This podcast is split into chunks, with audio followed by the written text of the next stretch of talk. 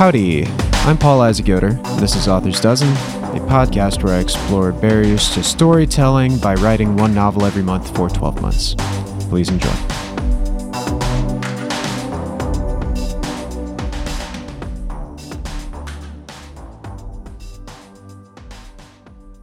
So there is one last way in which Run Prometheus can teach me. I know we're tired of hearing about failure, uh, and we'll move on from this, but it's the way in which all good things come from mistakes.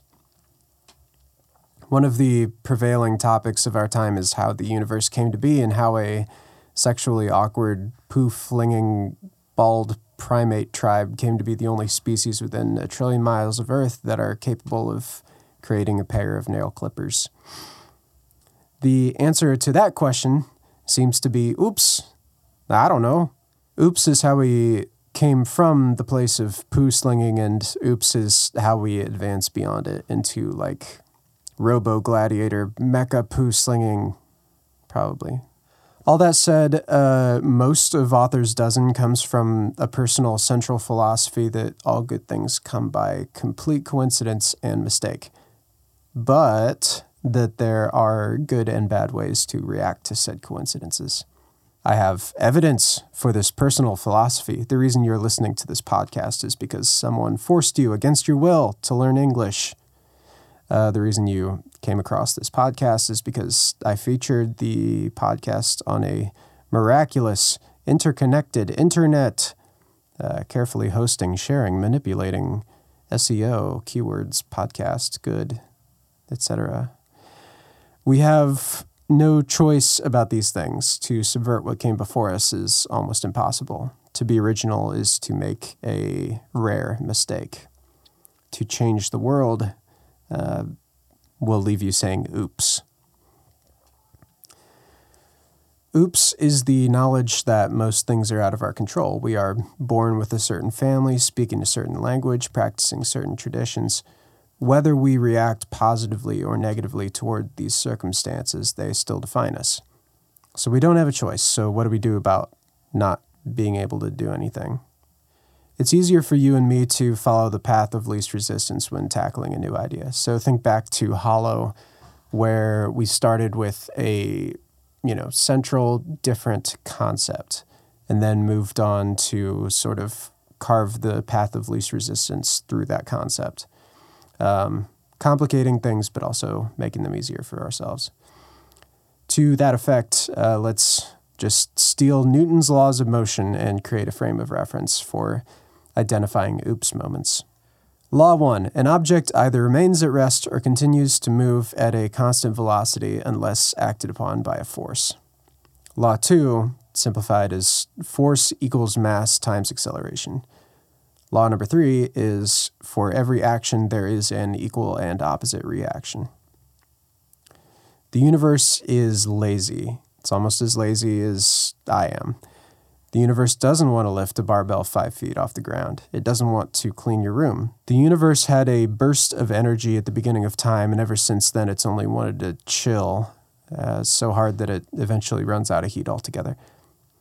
In fact, the universe is so lazy that many people attribute the universe's initial spark of passion to God, who's more of a busybody and has at least seven more laws than those three. Most people, like yours truly, want to follow the path of least resistance. Let's apply the three laws to a specific oops and see their effects. Law number one. Uh, I don't know about you, but I find it hard to wake up and hard to fall asleep once your body is set on a course, it just sort of wants to keep going. Once your body is at rest, it wants to stay at rest. It is hard to push a legless hippo up a mountain. It is hard to stop a legless hippo from tumbling down a mountain. Why'd you put that hippo on the mountain, you dumb idiot? Where'd you put those hippo legs? You got a hippo leg stashed somewhere? I don't know. In the same way, it is hard to change what you're doing.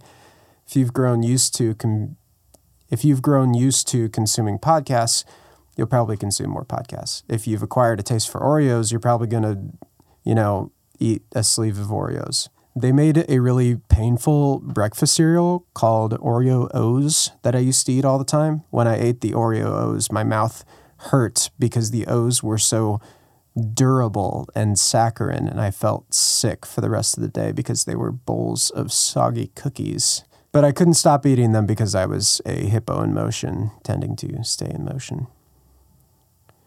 You and I will probably do tomorrow more or less the same thing we did yesterday. We eat the same, talk the same, work and play the same. It would be strange to do otherwise.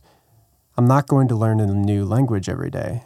I'm not going to go out tomorrow and fight people with my chainsaw. That would not be my preferred weapon. Um, every day, you and I wake up and accidentally repeat most of what we did before. And if your last day was stagnant and dull, that'll probably carry over. You cannot suddenly and naturally get over depression or drowsiness. A body at rest will tend to stay at rest. Things will tend to be much the same as they were before, unless, of course, some oops comes along and exerts force on us. All right, law number two. Another variation on the phrase measure twice, cut once is that had the position for one of the bases of the St. Louis arch been miscalculated by only a few centimeters, the two arms of the arch would have completely missed each other. If that tragic miscalculation had taken place, St. Louis would have been a terrible and corrupt cesspool of segregation instead of the shining beacon of progressivism it is today. Something that is massive, like a giant arch, is difficult to stop once it gets going, especially if it's moving at an enormous speed. The force of a fast moving, massive object will crush you if you stand in its way. Pick a fight with the arch now, and you'll find it a very sturdy horseshoe indeed. But what if you could go back to the foundations before the objects were massive and full of momentum? Head back to the foundation of the arch and tip it ever so slightly, Better yet, head back to the origins of St. Louis and just reroute the Mississippi over it, therefore whiting the blighted stain of this modern day Babylon from the face of the earth. I'm messing around. There's some cool free museums and zoos in St. Louis. And you can go to the arch every single day if you want to. And I know you want to. Law number three. The asteroid that killed the dinosaurs was once invisible. Then it was a blip on the horizon. Then it was a shooting star then it was a planetary disaster that killed all the, you know, the jock predators, left us nerds to run things. Now, mankind watches the stars, knowing that if another planet killing asteroid comes, it probably won't notice until it's too late to do anything about it. Law number three is the law of resistance. The movement of one thing causes the movement of another thing. For our purpose, it's important to notice that we only notice causes when we see their effects. So usually we don't notice an issue until it's too late, until it's killed somebody or stopped up our plumbing. The most common time to buy a plunger is right after you really could have used one. The damage or good that something can do is usually only noticed after it happens. Forecasts can be made, but that's expensive and difficult, and the money could be better spent on helping people right now with the asteroids that we didn't see coming before.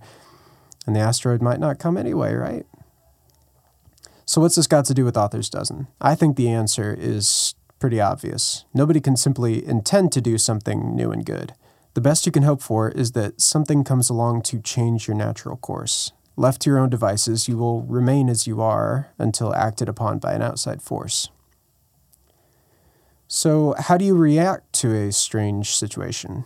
Well, now that you've listened to this podcast, it's my hope that you'll say, oops, and like it. My hope for Authors Dozen has always been to be an outside force that shakes up a person's understanding. You can disagree or agree with me if you like, but you've been acted upon. You can now react. Every life within the sound of my voice has been complicated ever so slightly, and that's good if you want to do something new.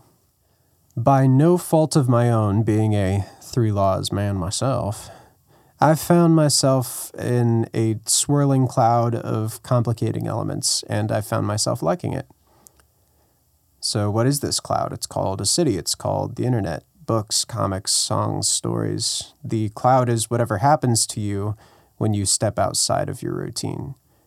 Unfortunately, I can't make you step outside of your zone of comfort. I can only nudge what's nudged me. So here's my nudge it's anti three laws. Eat your heart out, Jordan Peterson. I call this an antidote to order. Antidote number one allow yourself to be acted upon by a variety of things and people. Do not allow yourself to be bored by anything or anyone. Take or argue their input, but don't avoid it. Antidote number two make these influences bigger, faster, and stronger. There are only so many years in your life. Do not waste them on the in between and moderate voices. You're going to moderate yourself by the three laws of motion. Why not at least hear uh, some extremes and see what they have to offer?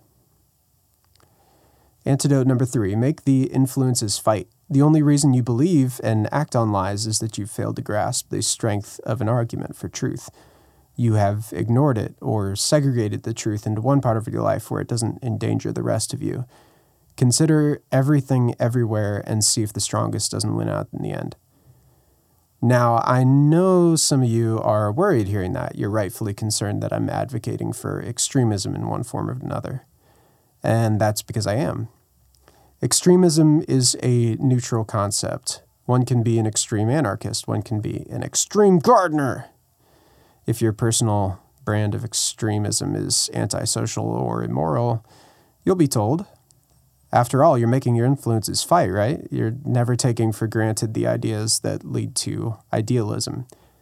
That which survives in a free form of facts is the idea that you actually, and to the best of your ability, believe. Wouldn't you rather that this idea be hot or cold rather than lukewarm? Wouldn't you rather be an extreme positive force than a moderate positive force? I will be honest, at this point in my life, I don't expect to get a lot of what people long for when they dream of becoming a writer. The thing that I really care about and the thing that led to this project in the first place is getting the ball rolling on ideas and stimuli. I have a lot of stuff rattling up in my head. A lot of extreme novel stuff too, and I want to present it to you, to have it argued for and against. That's what I like, and I think that's why people like to create in the first place. That spark in your brain when you hear, read, or watch something special has, by accident, ignited something in you. Every so often, that ignition becomes a chain reaction, and one seed returns a hundredfold. There was some spark at the beginning of the universe that set everything in motion, and I think we all want to be a part of that. Next week, I am letting the cat out of the bag on two projects one that I planned for and finished, and one that I am planning to finish. We'll get to see the difference between preparation and whatever it was that I accomplished with Run Prometheus. Then you will get to watch in real time as I build out a world and think through its implications. And that's all I got to say. Bye bye. Música